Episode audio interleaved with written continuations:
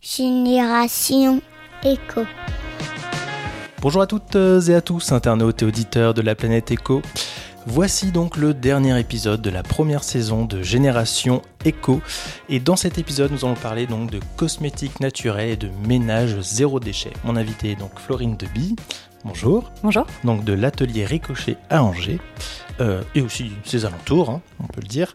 Euh, on va faire quelque chose d'un peu spécial pour cette dernière, parce qu'en plus de la traditionnelle donc euh, interview, euh, Florine nous fera donc une recette, une recette de baume anti-moustique. Vous allez voir, ça peut être très intéressant et très utile pour l'été. Alors Florine, est-ce que vous pouvez donc vous présenter et présenter donc le, le projet et votre, la genèse d'Atelier Ricochet? Alors, du coup, je m'appelle Florine, euh, j'ai 29 ans, je suis enfin, angevine d'adoption depuis euh, à peu près un an et lilloise d'origine. Euh, on est arrivé avec ma petite famille euh, l'été dernier. La genèse de l'atelier Ricochet, ça a d'abord été surtout notre changement de vie à notre échelle individuelle dans ma famille, qui a été initié comme beaucoup de monde avec l'arrivée de ma première fille en 2015-2016. Euh, je me suis rendu compte que voilà, on mettait sur notre peau beaucoup de produits euh, pas forcément tip top. On utilisait pour notre ménage beaucoup de produits pas forcément écolo et pas forcément sains pour nous. Et ça a été du coup une remise en question euh, de toute notre manière de consommer. On avait envie aussi de, voilà, de, de, de, faire mieux, de faire moins. Euh, et c'est comme ça que finalement on a commencé à changer nos habitudes. Alors en allant tout doucement vers le zéro déchet. On n'est pas à zéro déchet à 100%, loin de là. Par contre, voilà, on a beaucoup réfléchi à notre manière de consommer, à notre manière de d'acheter, à notre manière de, de, de fabriquer des choses aussi nous-mêmes. Et du coup, ce changement de vie, finalement, m'a euh, emmené bah, naturellement vers euh, fabriquer beaucoup de choses moi-même. Euh, j'ai commencé à fabriquer bah, le liniment pour le change pour ma fille. J'ai commencé à faire ma lessive aussi parce que voilà, moi je sais que j'avais des réactions allergiques en fonction des lessives. Je voulais pas ça pour ma fille, donc j'ai essayé de faire mieux aussi. Et parfois, après beaucoup de comment dire, de, de foirage, de, de recherches sur Internet qui ont abouti à des trucs qui n'ont pas marché, je me suis dit que bah, c'était quand même compliqué de s'y retrouver et euh, j'ai découvert qu'il existait des ateliers pour apprendre à faire euh, ses cosmétiques, pour apprendre à faire ses produits ménagers, pour être un petit peu guidé comme ça euh, dans, une, vers, dans une optique de mieux consommer. Et finalement, ces ateliers-là, je les ai expérimentés au départ comme, euh, voilà, comme, euh, comme novice pour apprendre et, et je me suis rendu compte que c'était super parce que c'était un gain de temps qui était assez incroyable. Et quand on a quitté l'île, euh, je me suis rendu compte à Angers, c'était quelque chose qui n'était pas du tout, du tout développé.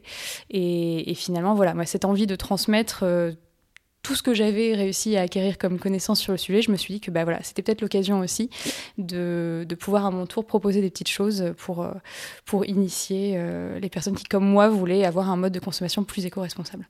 D'accord. Et donc, comment ça se passe un, atelier Combien ça coûte C'est où que ça se passe etc. Alors, euh, alors déjà combien ça coûte? Euh, Les ateliers commencent à, à 20 euros euh, parce que je je voulais pas que non plus qu'un atelier pour apprendre à faire soi-même soit euh, trop onéreux. Alors même si ça reste une somme qui peut être pas forcément à la portée de tout le monde au départ, j'avais pas envie que ce soit un frein de pouvoir se dire bon bah je vais devoir payer 50 euros pour apprendre à faire je sais pas mon stick pour les lèvres. Je trouve que c'est complètement enfin voilà, euh, contre-productif parce que bah finalement on n'a pas d'économie. Le but c'est que bah certes on va payer un petit peu au départ pour apprendre à faire soi-même. Par contre après les économies elles seront là au rendez-vous. Donc 20 euros c'est pour apprendre à faire bah, son shampoing solide, euh, sa crème pour le visage, euh, ça peut être aussi euh, du coup un masque pour les cheveux, ça peut être ses produits ménagers également. Il y a un atelier qui coûte un petit peu plus cher, c'est l'atelier de savonnerie artisanale parce que c'est un atelier qui dure trois heures, qui est très complexe, qui voilà qui nécessite beaucoup de connaissances théoriques que je transmets et qui prend du coup beaucoup plus de temps. Donc ça c'est un atelier qui est un petit peu plus coûteux, mais euh, finalement voilà, on peut rester dans des budgets assez raisonnables. Euh, comment ça se passe? Combien de participants on est? Alors moi je me déplace à partir de deux personnes. Je me déplace soit au domicile des gens qui veulent euh, solliciter pour me solliciter pour un atelier. Donc ça va être voilà pour juste des personnes qui ont juste envie à l'échelle de leur famille, qui font ça avec un ami ou avec un membre de la famille, euh, d'apprendre à faire leurs produits. Ça peut être par exemple pour des enterrements de vie de jeunes filles, des baby showers, des anniversaires, des choses comme ça. J'ai déjà eu aussi des demandes. Donc soit je me déplace chez les gens, soit j'organise du coup les ateliers chez moi en petits groupes aussi, soit par exemple je me déplace aussi dans différents endroits de la ville hein, pour essayer d'organiser des petits événements comme ça, qui vont souvent être sur des thématiques un petit peu plus légères, un petit peu plus voilà, un peu plus branchées cosmétiques. Et au niveau d'un atelier, les gens arrivent, on va faire un bon petit rappel de tout ce qui est précautions d'usage, les règles de sécurité, les, règles pour bien préparer son matériel, bien préparer ses produits. Euh, on va du coup parler un petit peu de tous les produits qu'on va utiliser. Qu'est-ce qui ne va pas, par exemple, dans la cosmétique conventionnelle ou dans les produits ménagers euh, de grande surface et comment on peut les remplacer. Donc, en général, je présente les différents produits qu'on peut utiliser. Et après, du coup, on passe à la, réalisation.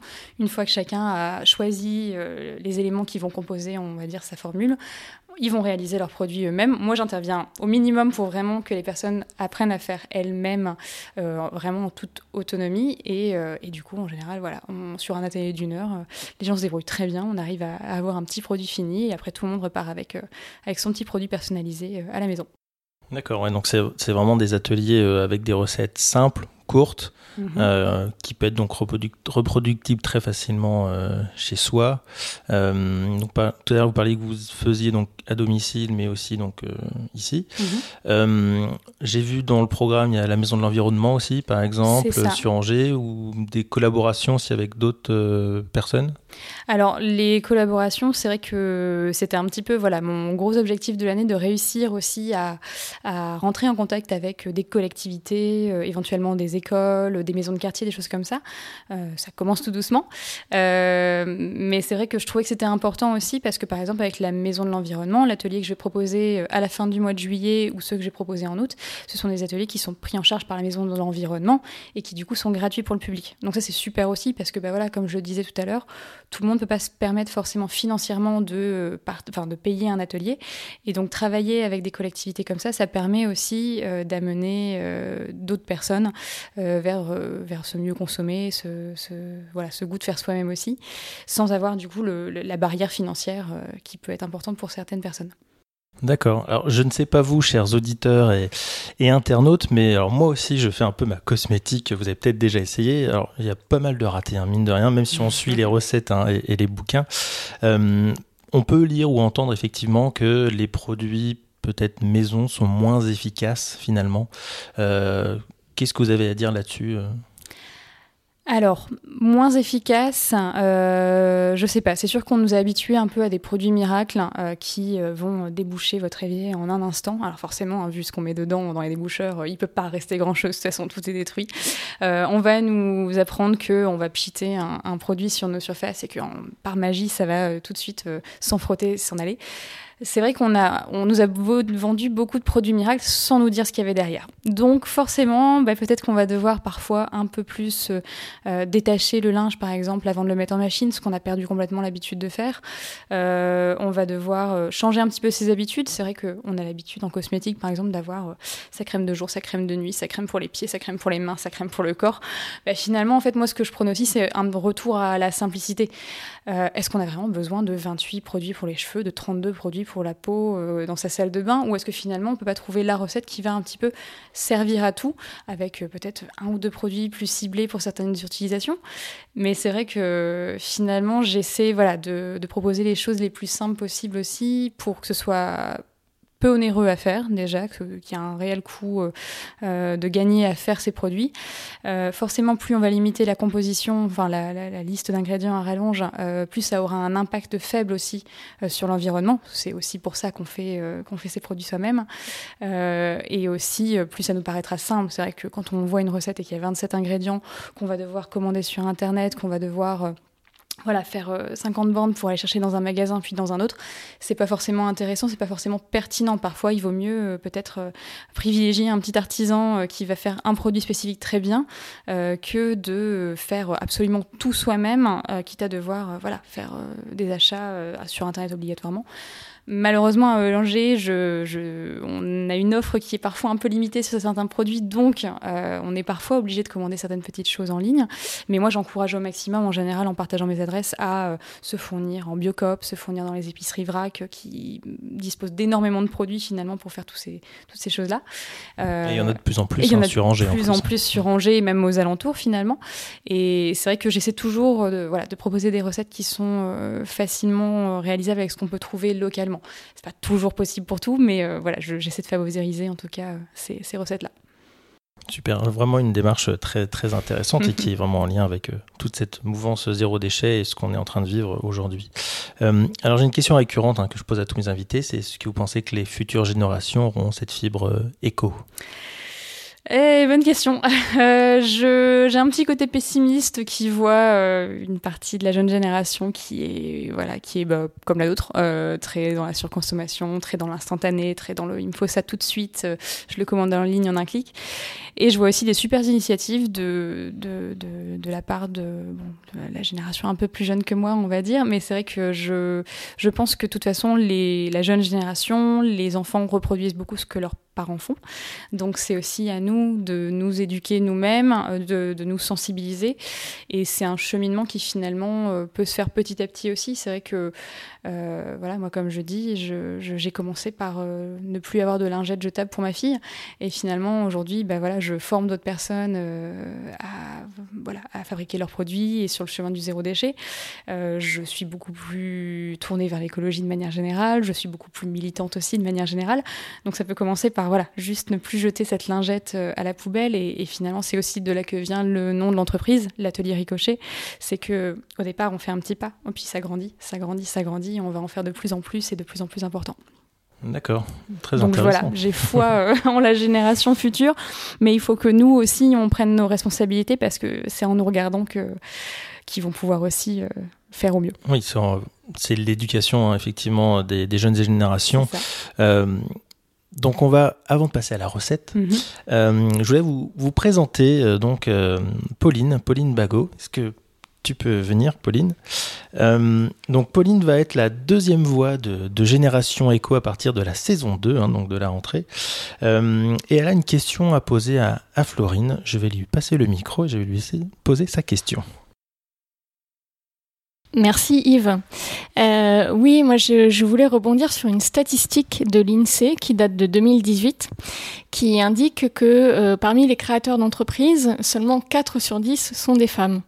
Euh, donc je m'interroge en fait, en tant que femme, qu'est-ce qui a été le déclic pour se lancer dans l'aventure de l'entrepreneuriat qui peut paraître parfois euh, un petit peu euh, euh, difficile et avec beaucoup de challenges. Donc, qu'est-ce qui vous a permis de franchir le pas de cette jolie aventure entrepreneuriale? Alors moi déjà je viens d'un milieu où l'entrepreneuriat c'est un petit peu ça fait partie de notre ADN. J'ai une famille de commerçants, de restaurateurs, donc voilà, il y a très peu de pas entrepreneurs autour de moi. Donc j'ai eu déjà des modèles et de femmes aussi qui ont entrepris. Euh, donc ça a forcément toujours été un peu un modèle euh, qui était assez ancré. Donc pas trop de barrières là-dessus, de me dire ah non, je suis une femme, je peux pas entreprendre, je connaissais pas. Euh, mais ça a plutôt été aussi de me dire que bah, j'avais un métier qui n'était pas forcément très compatible avec une vie de famille. C'est peut-être souvent, je pense, le moteur de la plupart des femmes. Donc de me dire, même si euh, c'est pas je vais travailler moins parce que c'est pas le cas, mais de me dire je vais travailler différemment, je vais pouvoir prendre du temps pour ma famille aussi en gérant un peu mieux mon temps. Euh, après, j'ai vraiment pas eu de, de, barrière à me dire non, je, je, je vais pas pouvoir le faire. J'ai eu beaucoup de soutien de mon entourage aussi, donc ça, c'est, je pense, fondamental aussi quand on est une femme, quand on, quand on a voilà son compagnon ou sa famille qui est là pour nous motiver et pas pour nous freiner des cas de fer. c'est voilà, c'est aussi le meilleur, le meilleur, meilleur coup de pied qu'on peut se mettre aux fesses pour pour réussir dans l'entrepreneuriat, je pense. Merci de ce partage et puis euh, et de cette belle aventure et euh, bonne continuation. Merci. Merci Pauline. Donc vous la retrouverez effectivement régulièrement hein, dans la saison 2 de, de Génération Echo avec aussi un angle sur l'entrepreneuriat donc euh, féminin. Euh, on va passer donc maintenant à la recette. Donc on va sortir du canapé et, et, de ce très magnifique papier peint. Franchement, j'aime beaucoup. Euh, donc on va aller en cuisine pour, pour la recette et donc pour la fin de cette interview. C'est parti. Alors, nous voici donc en cuisine pour, pour la recette. Donc, bah, Florine, explique-nous comment on fait ce baume anti-moustique. Alors, on va faire un baume. Donc, un baume, c'est tout simplement un mélange d'huile euh, qu'on va solidifier, alors soit en utilisant des beurres végétaux durs, soit dans notre cas en utilisant de la cire, donc cire d'abeille ou cire végétale. Euh, et on va y intégrer en fait des huiles essentielles qui vont être euh, répulsives pour les moustiques, mais aussi l'huile essentielle. Donc, on va utiliser l'huile essentielle de citronnelle, mais aussi l'huile essentielle de lavande aspic, qui non seulement a un petit côté, un petit côté répulsif, mais surtout qui va avoir un côté apaisant quand on s'est déjà fait piquer. Donc ça agit très bien sur tout ce qui est brûlure et tout ce qui est morsure, piqûre d'insectes. Donc euh, c'est parfait pour du coup l'été, euh, quand on s'est déjà fait euh, déglinguer partout les bras, on va pouvoir du coup avoir ce petit baume qui va être un peu apaisant en plus d'être répulsif. Voilà. Donc tout simplement, en fait, euh, on va euh, faire fondre euh, notre huile végétale avec notre cire. On va sortir du feu, on va intégrer les huiles essentielles et on va du coup ensuite couler dans notre petit pot avec le matériel qu'on a préalablement désinfecté. C'est important d'avoir du matériel toujours bien propre parce que quand on fait ses produits soi-même, idéalement, on, voilà, on travaille avec toutes les normes d'hygiène au maximum pour avoir un produit qui dure dans le temps. Voilà. Eh ben, allons-y. Alors, du coup, donc je vais commencer par peser 26,7 euh, grammes, c'est précis en cosmétique, euh, d'huile de macadamia. Alors, moi j'ai pris l'huile de macadamia parce que c'est une huile qui a un toucher assez sec, donc ça va faire un baume qui va pas être trop gras, donc ça c'est pas mal. Alors, tac, voilà. Alors cette huile, on peut se la procurer comment? C'est plutôt en, magasin? Ça se trouve assez facilement. Par contre, on peut très bien la substituer à de l'huile d'olive, par exemple, tout simplement, qui aura juste un, voilà, un fini un petit peu plus gras. Mais c'est pas du tout, du tout embêtant. C'est vrai que ça peut totalement se, substituer par une, une huile végétale euh, un peu plus facile à trouver. Mais en magasin bio, vraiment, sans souci, on peut la trouver également. Donc on a dit, hop, 26,7 d'huile végétale, auquel on va rajouter 3 grammes. Alors ici de cire d'abeille, c'est pareil si pour euh, diverses raisons on n'a pas envie d'utiliser de la cire d'abeille, on peut utiliser des cires végétales. Alors elles ont toutes des pouvoirs qui vont être un petit peu différents. Euh, une que je recommande pour euh, un baume, c'est euh, la cire euh, de Candélila. Euh, c'est une cire végétale qui a un effet filmogène qui est assez sympa, mais surtout qui est bien durcissante. Donc comme là, on n'utilise que des huiles liquides, ça va nous permettre d'avoir un produit qui va quand même bien durcir. Hop, alors du coup, on va mettre ça du coup dans notre petit bain-marie. On va attendre du coup que notre cire fonde. Il va falloir attendre un petit peu. Et donc du coup un petit focus sur les huiles essentielles. Euh, l'huile essentielle de citronnelle, donc on l'a dit, elle est répulsive pour les moustiques, c'est la plus connue en général.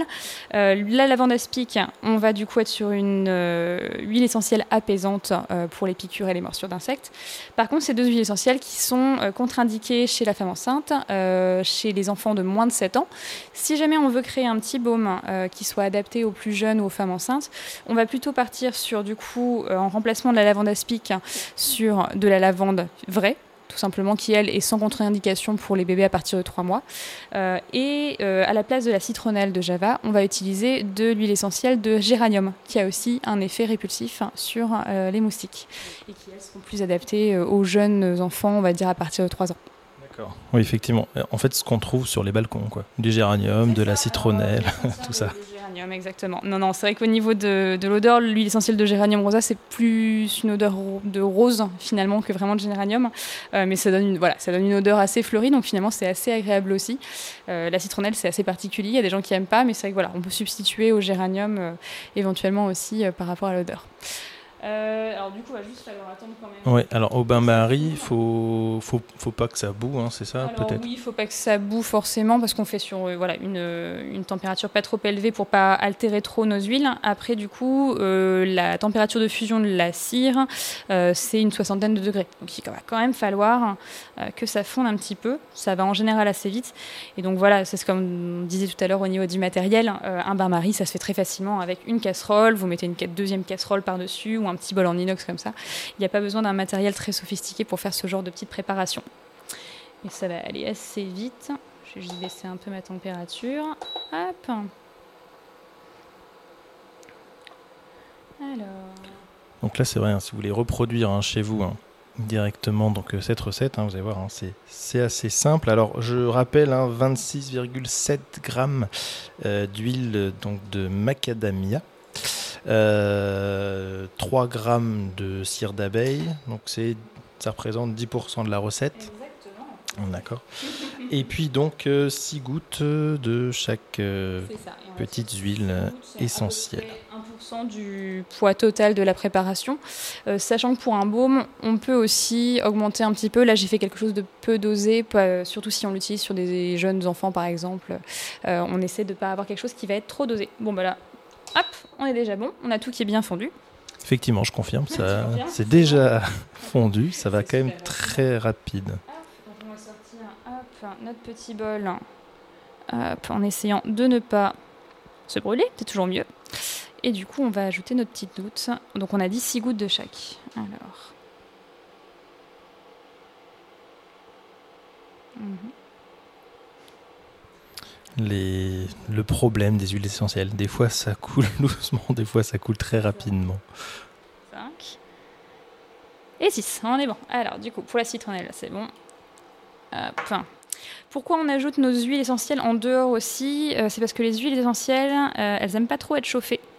Donc, on, va toujours les, ouais, les, rajouter à notre produit une fois que le produit sera hors, de, hors de- du chaud, pour éviter d'en altérer les propriétés. Bon. Décidément, hein, les huiles là, elles veulent pas euh, Voilà, un aller dans le mélange. Alors, j'en ai une, deux, trois, quatre, cinq et six. Voilà, on est bon.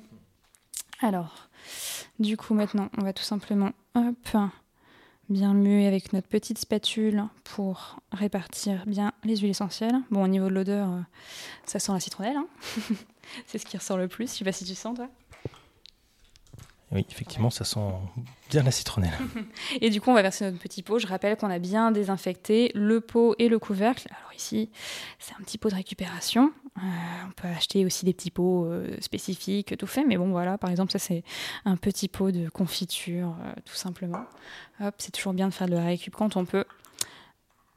Hop, voilà. Et du coup, ce petit baume-là, on va le laisser. euh, alors là, pour l'instant, c'est très liquide, mais on va le laisser solidifier alors à température ambiante ou si on est un petit peu pressé au frigo. Euh, et euh, sous une quinzaine de minutes au frigo, on va avoir du coup un petit baume hop, qui va se présenter sous cette forme-là et qui du coup va pouvoir être appliqué ensuite vraiment sur les poignets. Éventuellement aux chevilles aussi quand on, quand on se fait attaquer sur, sur les jambes quand on est dehors. Et voilà, avec l'odeur de citronnelle, ça devrait euh, filer un petit coup de main pour, euh, pour éloigner les, les insectes pendant l'été. Oui, effectivement, la citronnelle ressort quand même beaucoup plus que la, que la, la lavande. hein. complètement. C'est comme pour les parce que la lavande prenne le dessus, mais non, clairement, c'est la citronnelle. Donc, euh, bon, vous voyez peut-être pas la, à la vidéo parce qu'on est un peu loin, mais effectivement, ça a très très bien solidifié. Euh, combien de temps ça se conserve? Alors là, on est sur des huiles qui sont pas trop sensibles à l'oxydation. On n'a pas d'eau dans le mélange, donc on, est sur un mélange qui est vraiment très très stable. Donc il faut compter trois mois minimum de, conservation, mais ça peut aller jusqu'à six mois. En fait, tant que les huiles ne vont pas rancir, on n'a euh, aucun souci de conservation. Il peut arriver que pendant l'été, il fasse un peu trop chaud et que du coup, ça redevienne un petit peu liquide. C'est pas grave, on le remet au frigo, ça va être solidifié, on pourra le réutiliser sans aucun souci. Un peu comme une, une célèbre mauvaise pâte à tartiner, ça se remet en huile. D'accord. Euh, comment on peut vous contacter pour venir à un atelier, tout ça euh, voilà.